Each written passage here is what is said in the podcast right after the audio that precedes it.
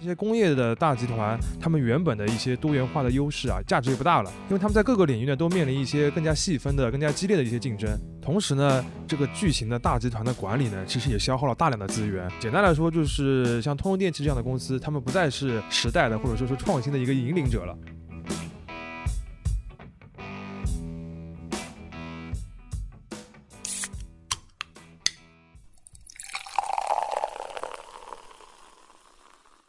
这里是商业就是这样。大家好，我是向文杰，我是许明清。这个是我们商业就是这样二零二二年的第一期节目。先祝大家新年快乐，也感谢各位在过去一年里面对我们提出的各种支持与鼓励啊。对，虽然这个日历已经换过一本了，但是我们这一期其实还是盘点过去一年的这个二零二一年的事情，就是一直睡到了今年，是吧？对，上周其实我们讲了五家过得不太好的，或者说是不如意的这个国内的大公司。再复习一下，这五家公司是滴滴、苏宁、阿里巴巴、好未来和恒大。那具体内容大家可以去听上一期节目。这周呢，我们就继续再盘点几家失意的全球大公司。先列一下吧，分别就是通用电气、阿迪达斯、大众汽车、软银集团。这个挑选的标准呢，跟上次说的也是一样的。首先是这公司要够大，其次是令这个公司失意的主要事件要发生在二零二一年。说实话，这个名单还是比较难选，因为如果手软一点的话，可以把 Google 啊、Facebook、苹果这种很大的公司也放进来。对，刚才于老师只讲了四个，其实还有一个，呃，它不算是个公司，但是我们还是把它列进来了，就是有点充数，但是很好玩。对，它是一个国家。就是土耳其，呃，它的入选呢也是和我们前面提到的思路其实是一致的。然后至于它具体为什么入选的话，我们就到后面可以继续聊。今天这个期节目呢，依然会比我们想要的那种半小时的节目要长一点。那就话不多说，我们赶快开始吧。第一家呢就是通用电气。这个就是德大公司了，确实是啊。就大家平时可能比较熟悉的是一些我们直接可以自己买到的那种零售的消费品的品牌嘛。对于像通用电器这样的公司，它的影响力啊，或者它的这个规模，可能感知不是很深。但鼎盛时期的通用电器真的是包罗万象。影响力比一般的那种消费品要深远许多。这么说吧，就是如果这家公司的产品凭空从这个世界上消失的话，我觉得人类大概坚持不了二十四小时。人类这么脆弱的吗？我报点菜名啊，就比如说最有名的就是通用电气，呃，目前的主要三个业务是飞机的发动机。医疗的技术，尤其是像 CT 机这样的重要的一些机械，还有就是能源行业设备，比如说石油啊、煤炭啊、水电啊、核电啊，包括电网啊等等的，这里边都要用到极易的东西。除此以外呢，极易还发明了白炽灯，它一直是全球照明行业的一个龙头。它还曾经是一个重要的电话机生产商，还曾经是全球最大的家电制造商之一。它还投资过 NBC 这种电视网络。总之一句话，它就是那种工业时代跨国公司的终极形态，基础设施的基础设施，是吗？对的，但就是这样一家很大的公司，其实在最近十来年，它一直在走下坡路，然后变卖各种业务，然后最终是在二零二一年十一月宣布拆分为三个公司，分别是医疗、能源和飞机发动机，等于它结束了一个综合性的工业集团的一个时代了。从商业的角度，通用电气其实一直都是以它的管理能力闻名的。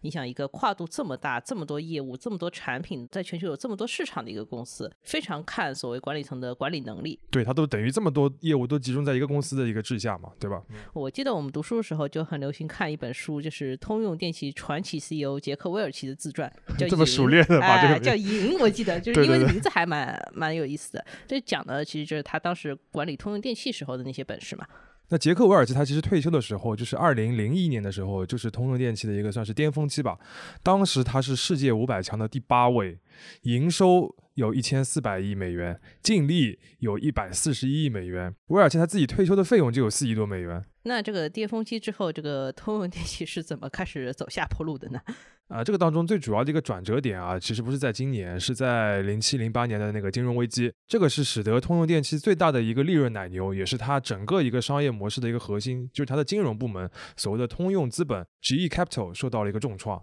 但是你前面不是说通用是一个工业集团吗？那为什么金融部门变成了它的商业核心呢？一方面，我们看数字啊，通用电气的利润三分之一都是由这个金融的部门来提供的。它的主要的工作是什么呢？就是借钱给通用电气的客户啊。原来是这样，就是说通用电气卖的都是那些什么飞机发动机啊、医疗器械啊、大型装备，都是很贵的东西，对吧？那客户一口气买下来呢就很吃力，所以通用电气呢就借钱给你来买我的东西，或者是把我的设备租给你，也就是所谓的融资租赁嘛。那这些产品和客户呢都能发展的不错，然后借给他的钱都能还上，所以通用资本的这个信用评级啊就一直很高，他就能以很低的一个融资的成本去获得更多的钱，所以就变成了一个很有钱，然后也很有竞争力的一个金融机构了。那有了钱之后呢，他就去做更多的投资，什么投资房地产啊，投资一些基础建设啊什么的，越做越大。同时呢，通用电气的产品越卖越好，等于它形成了一个正向循环的一个飞轮了嘛。就相当于因为金融危机，这个飞轮就转不起来了了。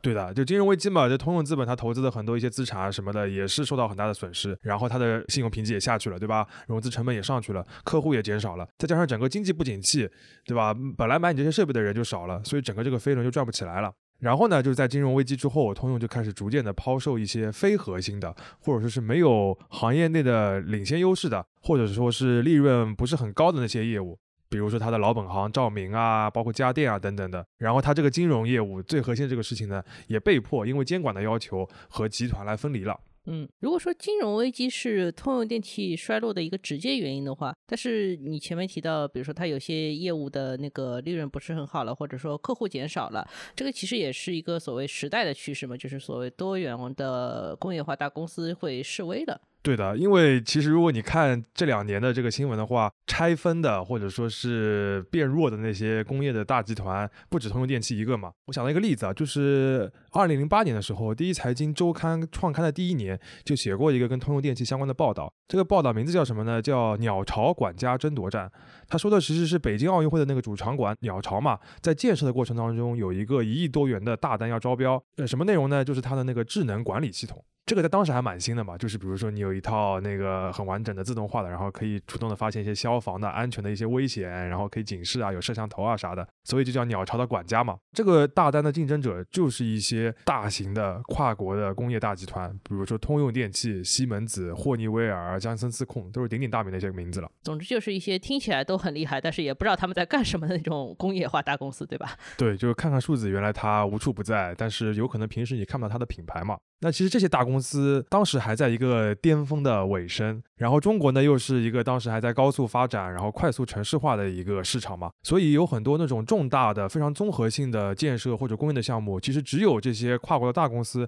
他们能够提供最先进的、最综合的一整套的一个产品和服务。那像鸟巢这样的这种标志性的项目呢，对于这些大公司来说，还属于那种势在必得的，对吧？标志性的皇冠上的明珠，一定要来抢下来，就算不赚钱，也要来彰显自己。实力的，所以在最后那个鸟巢管家争夺战当中呢，中标的其实不是通用电器啊，是另一家，就是霍尼韦尔。在新冠疫情期间，霍尼韦尔就是一个以口罩和空气净化器在中国市场出名的公司了。啊，对，但是其实它现在的主营业务已经跟这个不太相关了。那霍尼韦尔呢，其实已经在二零一八年的时候拆分了。这个就是我们说的，其实拆分是一个工业大公司的一个这两年的大趋势。像二零二一年，除了通用电器，其实东芝。也是拆分成三家公司。那前两年东芝还入选过第一财经杂志的那个十亿大公司。前两年它一直业绩一直不太好嘛。如果仅仅从商业模式的角度看啊，就属于这些工业化大公司的时代确实已经过去了。因为像硅谷的巨头，像 Google 这样的公司的话，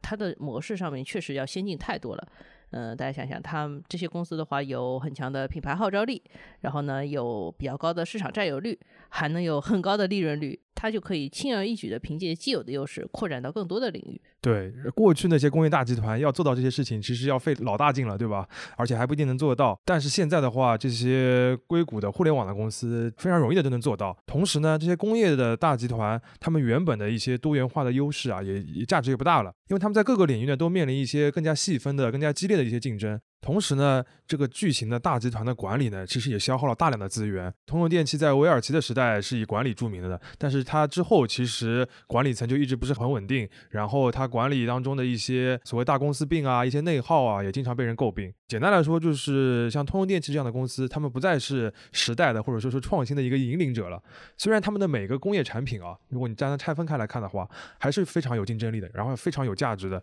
也很令人敬佩。但是作为一个整体一个公司来说的话，他们确实有点过时了。那下面我们就进入第二个公司，就是阿迪达斯。二零二一年跟消费者比较相关的一些外资品牌，比如说那些做服装的、做运动品牌的，或者说做食品的那些大的公司，二零二一年在中国区的业绩基本上都会栽在同一个话题上面啊，这个我就不多讨论了，是吧？对。但是我们要讲的是全球的十一大公司嘛，所以选来选去还是觉得可以讨论一下阿迪达斯，因为它身上有好几重的困难。照道理来说，二零二一年对吧？又有东京奥运会，虽然是延期举办的，但还是一个对运动品牌的利好嘛。那为什么阿迪达斯的业绩比较糟糕呢？我们就看两组最简单的指标吧，一个是股价。二零二一年，阿迪达斯在欧洲市场，也就是它主战场的股价，大概跌了百分之十四左右。然后其他的运动品牌几乎都是涨的，因为就像你前面说的，这个是一个运动的大年嘛。呃，我看一下啊，耐克是涨了百分之二十，彪马涨了百分之十八，Lululemon 也涨了百分之十二，相当于这个差距一下子就拉开来了。另外一组数据的话是营收和利润，阿迪达斯在二零二一年前三季度的营收，其实每一季比去年同期都有上涨，这个涨幅比例是百分之二十、百分之五十二，结果到第三季度就变成了百分之三，等于上半年还可以，对吧？第三季度就不太行了。对，第三季度直接就掉下来了，而且公司在第四季度的业绩展望里面直接写了我的营收会跌，而且你再去看这个公司的利润率啊，其实一直达不到所谓分析师的预期。那这个业绩啊，包括市值的变化里边，你觉得多大的比例是由于中国市场造成的呀？哎，这个影响其实还是比较明显的。本来第一季度因为像新年促销之类的影响，阿迪达斯在中国市场的开局非常的好，它的营收涨了百分之一百五十六啊。当然，这个同比的话，这个有可能价值不是那么大啊。对，这不管，反正有一个很好看的数字。但是到年终的这两个季度呢，这个中国区的营收就明显的降了。怎么能撑住全球营收还增长的这个面子呢？主要靠的就是中东之类的新兴市场，他们补了在中国市场上面的损失。而且还有一个事情，就是阿迪达斯大中华区的上一任负责人，这个人叫高加里，他在二零二零年底突然宣布离职了。这位高管的话，其实我们也都采访过，是吧？嗯，对的。他在这个职位上面做了十年，相当于把中国区业绩整个都做起来了。那么到二零二一年呢，就相当于是新帅上任之后立规矩的一年，很多业务方向啊，包括人事安排都在调整，然后又加上。这个地缘政治的争议确实是比较头疼。关键是除了中国区这个问题以外啊，就是二零二一年阿迪达斯在亚洲市场上面还有一个头疼的地方，就是越南。越南其实很有意思啊，就是二零二一年受到新冠疫情影响，越南的很多代工厂都出现了所谓短期的停工的现象，其中也就包括那些常年接阿迪达斯和 耐克订单的代工巨头，叫宝成集团。因为宝成集团是没有办法做到越南政府要求的一个规则，叫三就地。这个三就地是就地吃饭、就地生产、就地生活，也就是你相当于把人全部都关在那个工业区里面了。哎，对的。据说啊，苹果和三星在越南也有工厂，为什么他们也能就是正常的？的运转起来，就是因为他们能够勉勉强强的让员工住在厂里面。对这个，其实越南的包括东南亚一些生产基地的问题，我们后面还会提到啊，其实是非常严峻的。他们这个受疫情的影响，一点都不比二零二零年我们国家的一些城市差。呃，说回阿迪达斯啊，就之前我看到阿迪达斯的一个公关总监他说过，全球销售的阿迪的鞋当中，每一百双里面有四十三双是越南生产的。那你相当于越南的工厂一旦停摆，对于阿迪达斯的这个运动鞋的产能是有个巨大的影响的，对吧？嗯，没有错啊。其实阿迪达斯在生产管理方面是一个异常激进的公司。这个怎么说？它早期很多重要的生产能力都是放在中国的，在中国也办过自营的工厂。但是后来又又提出来要控制成本，就开始往东南亚市场转移。另一方面呢，他又在搞所谓的全自动工厂，就是 Speed Factory 这个项目，其实是试图全部用机器来替代人来造鞋的。这个工厂花了特别多的钱，但是目前的效果一言难尽。哎，这个搞什么全自动的工厂，让想到另一家电动车公司。哎，这个不说了。所以说这次越南的问题呢，可能也会让他们再想一想，如何把这个全球供应链调整的更灵活一点，不要像德国人自己一样邦邦赢。二零二一年呢，其实我印象里面，阿迪达斯还有一个挺壮的事情，呃，就是他八月份的时候把锐步终于卖掉了。哎，锐步其实也是一个阿迪达斯尝试调整了几次的品牌，一直也找不到手感。二零零六年的时候，阿迪达斯买了锐步。当时的要价就很贵了，要三十八亿美元，结果现在转手卖出去只能卖二十五亿美元，巨亏。哎，就是加上中间还花这些钱，就是不是巨亏，是血亏了，已经是。其实，在被阿迪达斯收购之前呢，锐步在北美的运动市场其实是很受欢迎的，它跟 NBA、NFL 和 NHL 这三个最大的联盟的体育赛事都有赞助的合同，一度还签过姚明。对的，我记得那时候的标题就是姚明选择锐步。但是呢，锐步被阿迪达斯收购之后呢，就变成阿迪达斯去跟 NBA 签长期的赞助约了，相当于是这个母公司鸠占鹊巢，对吧？先把锐步手上的优质的资源薅个干净。对你把这个品牌买买过来，但是只是想要占它的便宜，没有想要把它这个品牌做大。嗯，然后我们再来看一下阿迪达斯后来给锐步想的几个调整方向，一个是运动休闲风，一个是女性市场，还有一个叫健身训练。这个听上去都很熟悉，对吧？对，都是被 Lululemon 和那个 UA 都已经卡好位置的一些方向了。嗯，相当于说，如果你不是 all in 资源去做这些方向的话，以锐步的品牌力，显然是打不过这些特色品牌的。再加上去年受到新冠疫情的影响，很多线下店更是连门也开不了。那阿迪达斯相当于就是在及时的止损嘛。刚才讲的两个其实都是跟阿迪达斯本身相关的一些不如意的情况。那最后一个的话，其实是涉及到它的竞争对手了。就近期阿迪和耐克这对这个老对手 VS，呃，还打了一个官司，主要是围绕一个技术的专利，对吧？对，嗯，事情大概介绍一下是什么样的。就是二零二一年的十二月八号，耐克在自己的家乡俄勒冈州的联邦法院提起了一个专利侵权诉讼。他说，阿迪达斯侵犯了自己三项与耐克 Flyknit 鞋面技术相关的专利。在一份法庭文件里面，耐克直接开启了嘲讽模式，说：“与耐克不同，阿迪达斯放弃了自主创新。”啊，就等于是一个法律官司变成个口水仗了。耐克所提到的这个 Flyknit 技术呢，就是可以用一根线来织出整个鞋面，而且这个鞋面可以像袜子一样立体成型的一个技术。Flyknit 呢是耐克在二零一二年在伦敦奥运会之前推出了一个重要的技术，据说研发费用就超过了一亿美元。呃，阿迪达斯推出了一个同类的技术，叫 PrimeKnit，它其实也是在二零一二年推出来的，但是比耐克要晚五个月。所以之后呢，双方就一直围绕着这个专利技术的归属争来争去。对，其实这些先进的纺织技术，这个你一定要说谁先谁后，或者谁是特别纯净的这个专利，其实是很复杂的，你很很难说清楚嘛。但是对大公司来说，你打这样的一种官司的话，肯定是一个消耗，然后对品牌总会有一些影响。嗯，其实像阿迪达斯历史上面就跟彪马打过类似的。官司其实结果也不是说特别好，但是对于公司的发展来说就非常重要了，否则它就没有所谓现在著名的 Boost 中底了。说回到耐克和阿迪现在这个官司啊，就是如果是就像肖老师前面提到的，如果是两个很像的东西，那么这个技术叫什么，在谁手上，对于消费者来说可能根本就不是很重要。重要的还是说我原来是不是就喜欢这个品牌，或者说哪个品牌能拿出一个技术更领先，或者说更适合于自己的产品。所以来说呢，阿迪达斯和耐克的这一场专利战，本质上还是在争夺消费者。只不过如果真的输了的话，这个代价可能也会比较惨烈。我们下面就进入第三个失意的全球大公司，就是大众汽车。哎，其实要说这个失意的程度啊，大众真的在整个榜单里边不算什么。我们看汽车业最重要的一个指标就是新车的销量嘛。大众集团前十一个月的话，其实加在一起同比才下降了百分之一点七，跟我们前面讲的那些什么下降百分之几十的那个利润，包括之前讲的国内那些大公司生死存亡的相比，都不算啥。但是这个我们要考虑两个问题，一个是这个同比是跟二零二零年相比，因为疫情的影响，其实二零二零年大众的销量已经比二零一九年少了百分之十几了，那等于二零二一年整个没恢复。还有一个问题呢，就是虽然整个看上去只降了百分之一点几，但是单十一月这一个月其实下降了有百分之三十一点五，所以是一个最近不太好的一个情况。那导致大众在一个月内迅速 flop 的主要原因是什么呢？啊，很简单，就两个字，就是缺芯，缺少芯片。呃，汽车业缺芯这个事情，感觉我们已经从年头听到了年尾，就是听了一整年。对，其实是从二零二零年就开始了啊。就当时很多人还说，这个汽车行业的芯片的短缺，是因为下半年这个消费复苏超出预期，所以出现了暂时的一个所谓供不应求嘛。但这个暂时都暂时了一年多了，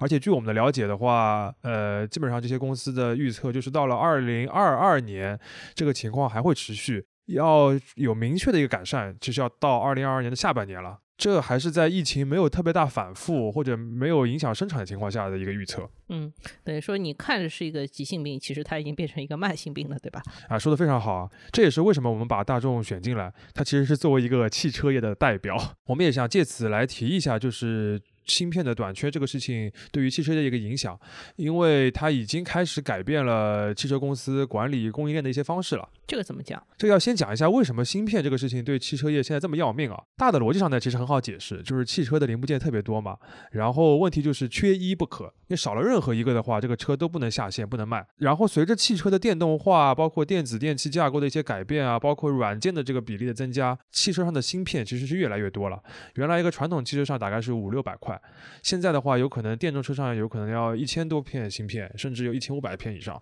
所以相当于风险点变多了，这个确实是缺任何一片芯片，这个汽电动车都跑不起来了。没错，但是如果放到整个芯片的行业里边来看的话，其实汽车业是当中不算特别大的一个客户，而且呢，很多的这个芯片的生产商不太愿意做汽车行业的这个生意。一方面，它相比于消费电子，它的量没有那么大，但是呢，它的要求特别多，尤其是安全性啊、可靠性啊、一致性的这些要求。所以要给汽车公司供货呢，你前期就要投入更多的成本去符合它的这个要求。结果就是给汽车业供应芯片的公司整个数量不是很多，就和汽车上面用的芯片越来越多这个情况形成了一个对比嘛。也就是说备胎不是那么多，有的小众的芯片有可能就一两家主要供应商，那一旦出了问题的话，就很容易卡住脖子了。不过我也看到了有些就是技术上面不是很超前的那些芯片生产商，在现在这个状况下，觉得打不过台积电，我就干脆去生产汽车芯片，好像也不错。对，就现在他们都开始做起来了嘛，这个后面也会提到。那另外一个挤压汽车芯片供应的问题，就是疫情之后的这个消费复苏嘛，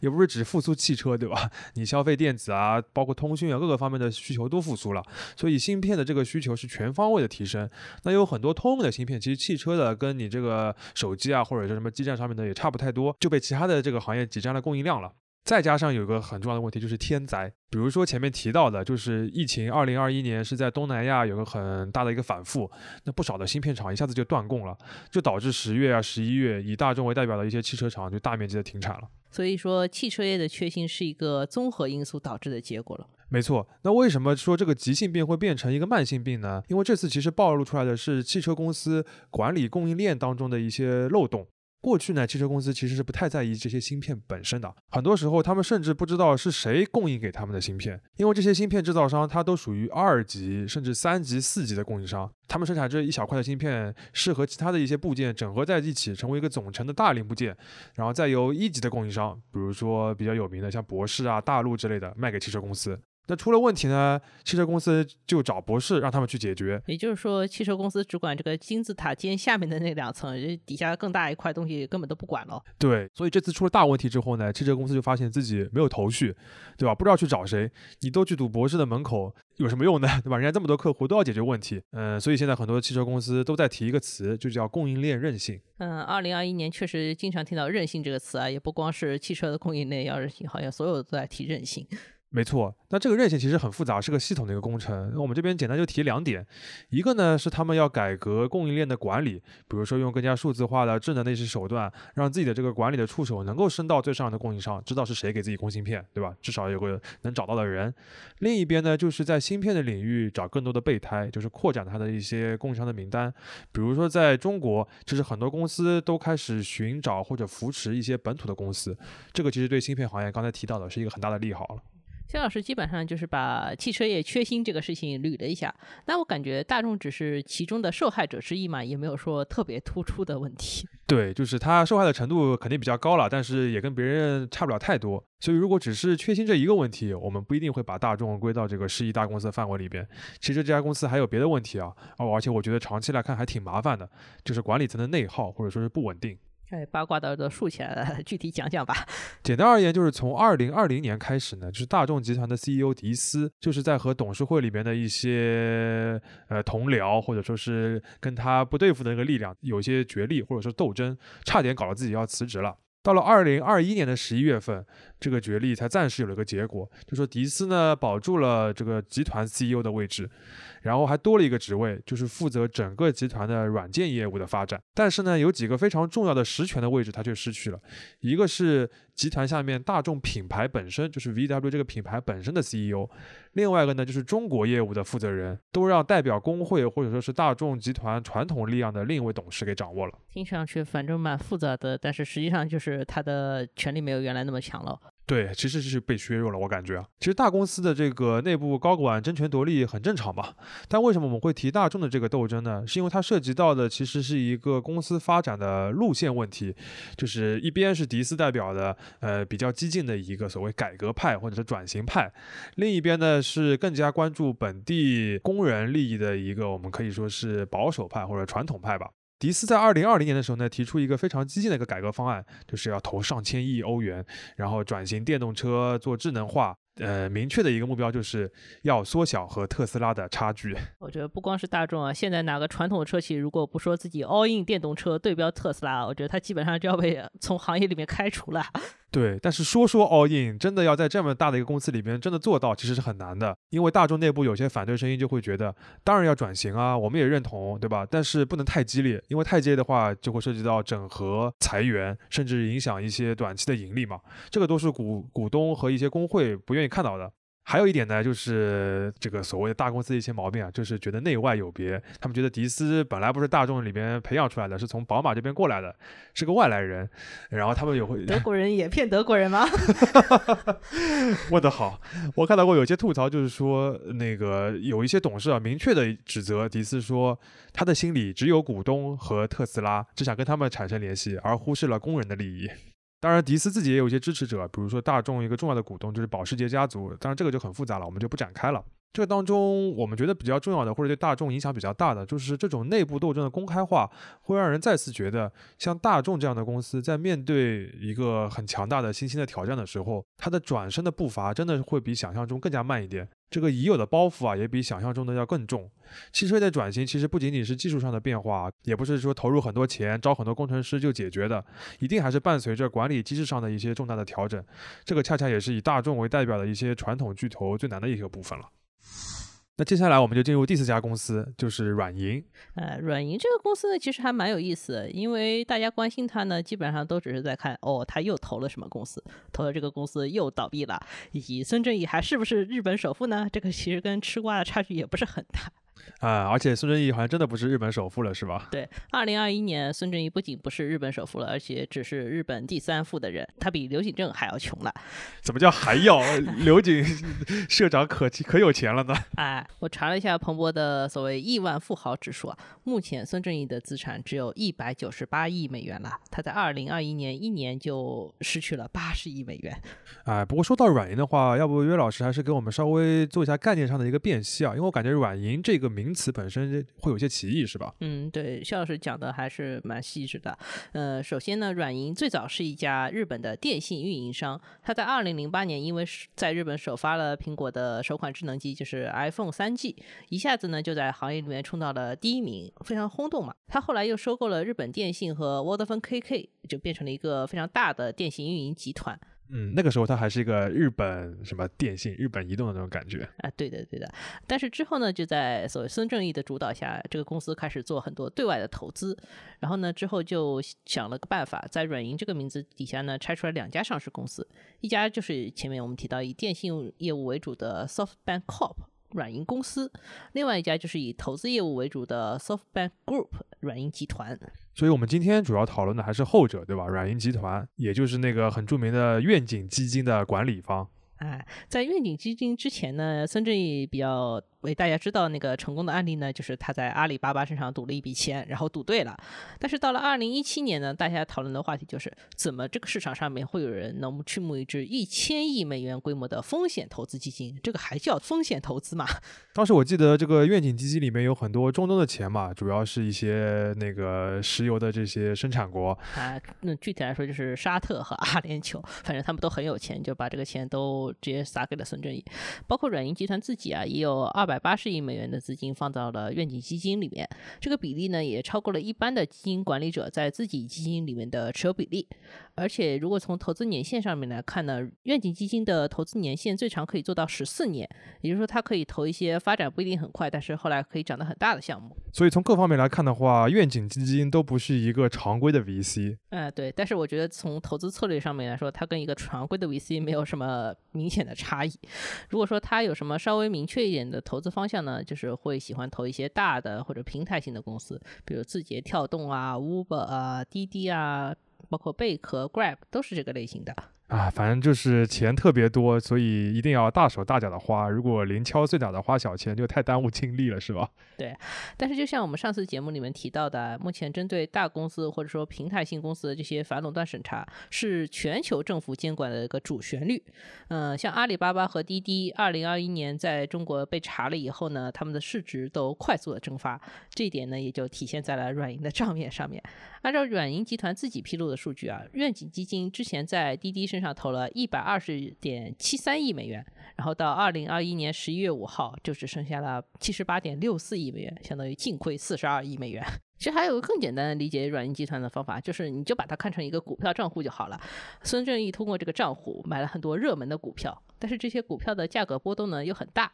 所以他是要么是猛赚，要么是血亏。比如说二零二一年的第三季度，软银集团呢就亏了八千两百五十一亿日元，折合成人民币大概是四百五十七亿元。这个数字听上去很厉害啊！我就记得二零二零年年初的时候，软银也有过一个季度是七千八百八十六亿日元的大亏损，当时就讨论很多啊，主要就讨论说他在 WeWork 上面乱花钱，对吧？然后 WeWork 的这个上市的失败也连累了自己。然后到了这个季度的话，我感觉他已经这个习惯了，对吧？或者说软银其实已经亏麻了，对吧？二零二一年这一轮巨亏呢，其实除了几家中概股的影响之外呢，还有一个韩国的电商平台叫 Coupang，它也拖了软银的后腿。Coupang 的地位呢是韩国的亚马逊，那韩国政府一看啊，你说是韩国亚马逊，那我就办像亚马逊一样的查，去查它的垄断问题。这个平台呢也是一个没有盈利就上市的案例，所以它的股价呢也一直在跌。Coupang 上市半年之后呢，软银集团就开始去抛售它的股票。哎，这么快就抛售股票，可见孙正义不太想做时间的朋友。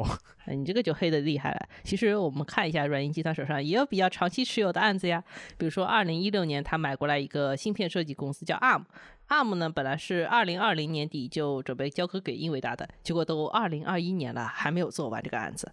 本来这笔交易呢是三百二十亿美元买进，然后卖出的时候可能最高可以到八百亿美元，这个水平是非常高的，两个价格都创下了半导体行业的交易规模记录。不过前一段时间我看美国联邦贸易委员会，就是所谓 FTC，又在以反垄断为理由去阻挠这个交易，这个情况对于软银来说就不是很有利了。对我查了一下，我们这一年基本上都在跟踪这个 ARM 的这个交易啊。如果英伟达最终不买了的话，软银就只能拿到十二点五亿美元的一个分手费，或者说是安慰费，对吧？这个其实是非常亏的，因为本来的话，它可以直接一有一大笔的这个利润进来，呃，少掉一个零嘛，相当于对级别上面少掉一个零。嗯，那对于 ARM 这一大块资产，如果卖不掉的话，就要想办法什么重新弄上市啊，盘活一下。嗯，但是我们实际上看一下，二零二一年全球的 IPO 行情都很差，这美股也很差，港股也很差，破发的比比皆是啊，这很难保证说目前 ARM 手上这个八百亿美元这个估值还能够维持下去，因为这个估值显然是带了很多泡沫的。对，即使 ARM 是一家非常厉害的公司。对，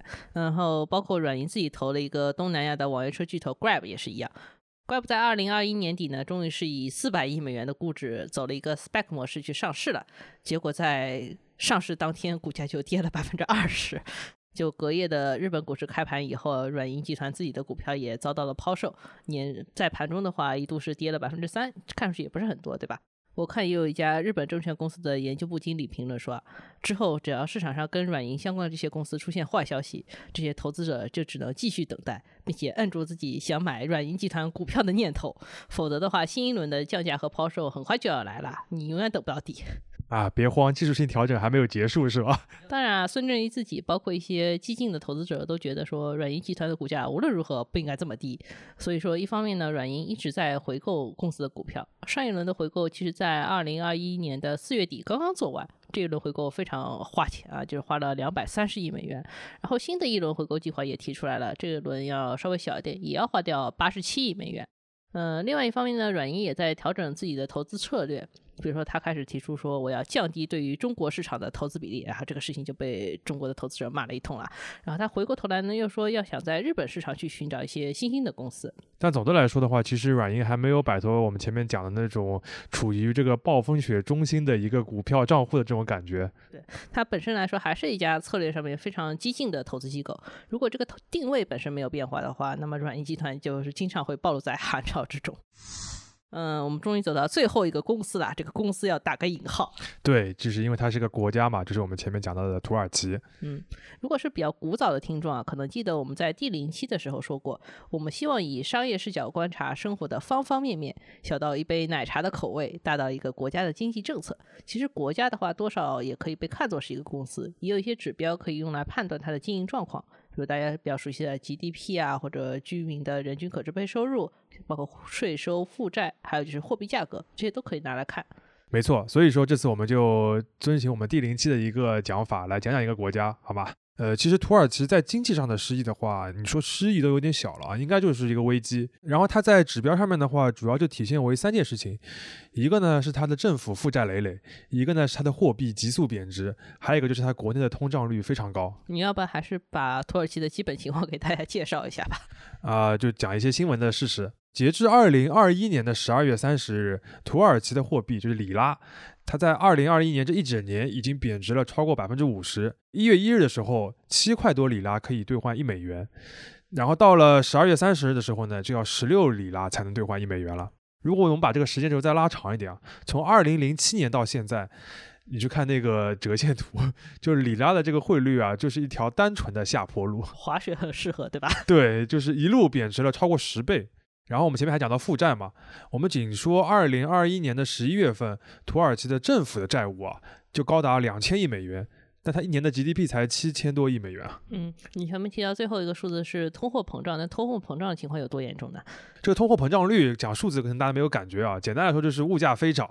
就是有一些基本的食品，包括面包啊、牛奶，啊包括还有一些基本的那个生活的必需品，像石油啊什么的，都涨得非常厉害，已经到了引发社会动荡那个地步了嘛。有的人是抢着把里拉都兑换成美元或者黄金，有的人呢就是直接跑到政府门口，然后敲锅碗瓢盆，意思是我们穷得过不下去了。我觉得这个敲锅碗瓢盆这个行为好像东西方都是差不多的。对，表达的意思是一样的，是吧？对，但是就是搞成这样的原因究竟是什么呢？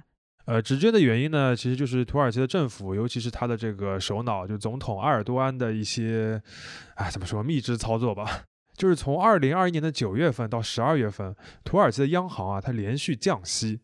累计降了五百个基点，五百个基点就百分之五啊，这就直接引发了里拉的一个大贬值。这里给大家插播一个很简单的经济学规律啊，如果一个国家调高了自己本国的利率，那么它的货币汇率一般也会相应的去调高。这个很好理解，也就是你提高了持有你这个国家货币的收益，那么人家就更愿意买进这个货币了，那么你的货币价值，也就是汇率就会提升，反之亦然。所以一般来说啊，如果一个国家想要抬升汇率，遏制货币的贬值，就应该提高利率，也就是加息，而不是降息。对，其实国家内部也是这样嘛。就是如果你的物价过高，你想要抑制通货膨胀，一般也是靠加息嘛。原因就是你的储蓄率变高了，大家就更愿意存钱了，而不是去消费、去贷款，对吧？用最粗略的比喻就是，你的池子里如果水太多的话，你就要把水龙头关小一点。对，结果土耳其就是反向操作的，它在本来就已经一直在通货膨胀，然后在贬值的情况下，在不停的降息。这个是怎么来的呢？这是怎么想的呢？据说啊，这阿尔多安有一套自己的经济学的理论想法，他就觉得。的利率高会使得企业的贷款利率变高，抬高企业的成本，然后导致涨价。甚至还有一种说法，就是说他觉得高利率是不好的、不道德的，甚至是罪恶的。当然，这个是他个人的想法嘛，就是我们也没办法判定这个到底是不是真的。然后，就算是有的话，我们也不知道他这个执念是怎么来的，所以我们就不讨论了。嗯，反正不管他这个想法对不对啊，就是把经济学讨论变成一种道德判断的话，乍听上去会让人觉得好像容易理解了一点，但是其实就很容易出错呀。对，反正现实就是阿尔多安会强烈的干预土耳其央行的一些政策，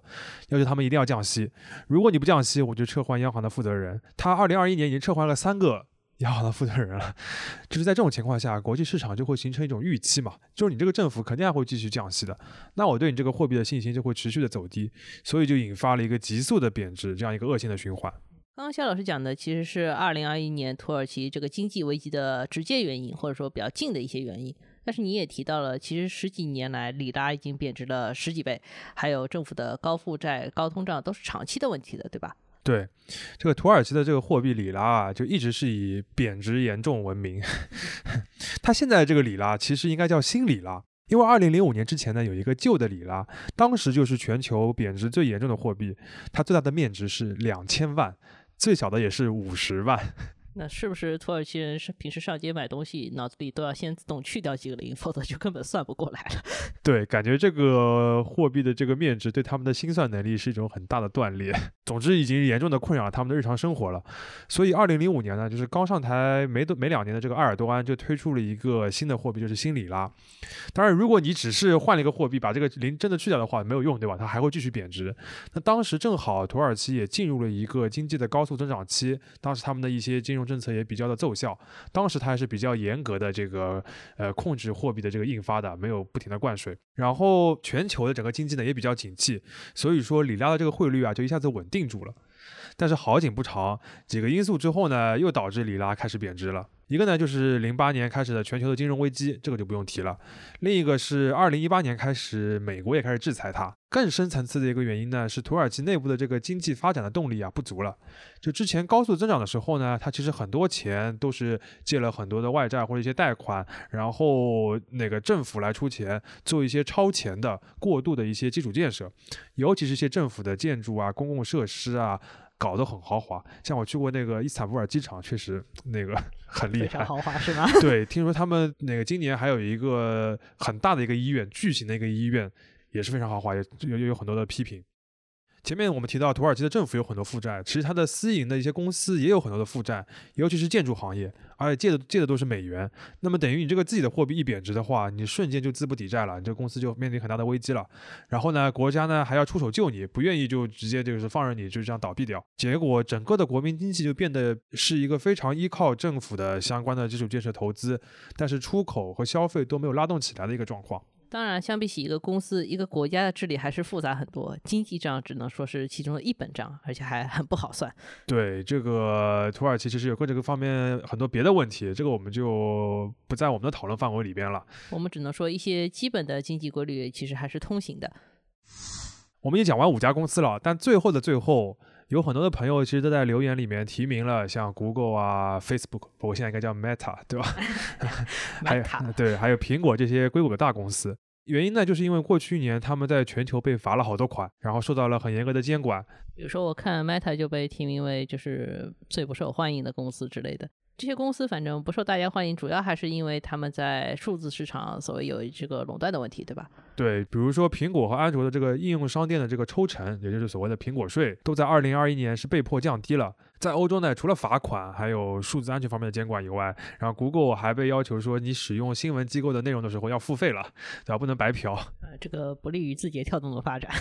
啊，对。然后前几年，像个人信息安全保护方面的问题，还有社交平台上的虚假的消息问题，也都让这些大公司变成一个众矢之的嘛。嗯，有很多的国家的市场其实是今年是严格的打击了这些大平台，包括像我们前面提到的韩国。嗯，其实我们也可以说，这就是一个以各国政府主导的，然后还有许多中小公司参与的一次针对互联网巨头的利益再分配。也就是说，不能由你们这些巨头来主导这个世界了，得把你纳入到我们的管理框架里面。从长期来看呢，这些问题确实值得这些大公司来担忧。但是目前我们暂时还不认为这是所谓生死存亡的问题，因为这是所有跨国大公司都曾经面临过的问题，只不过这个形式上面不太一样。没错，而且另一方面就是这些罚款啊，相比于这个公司的利润，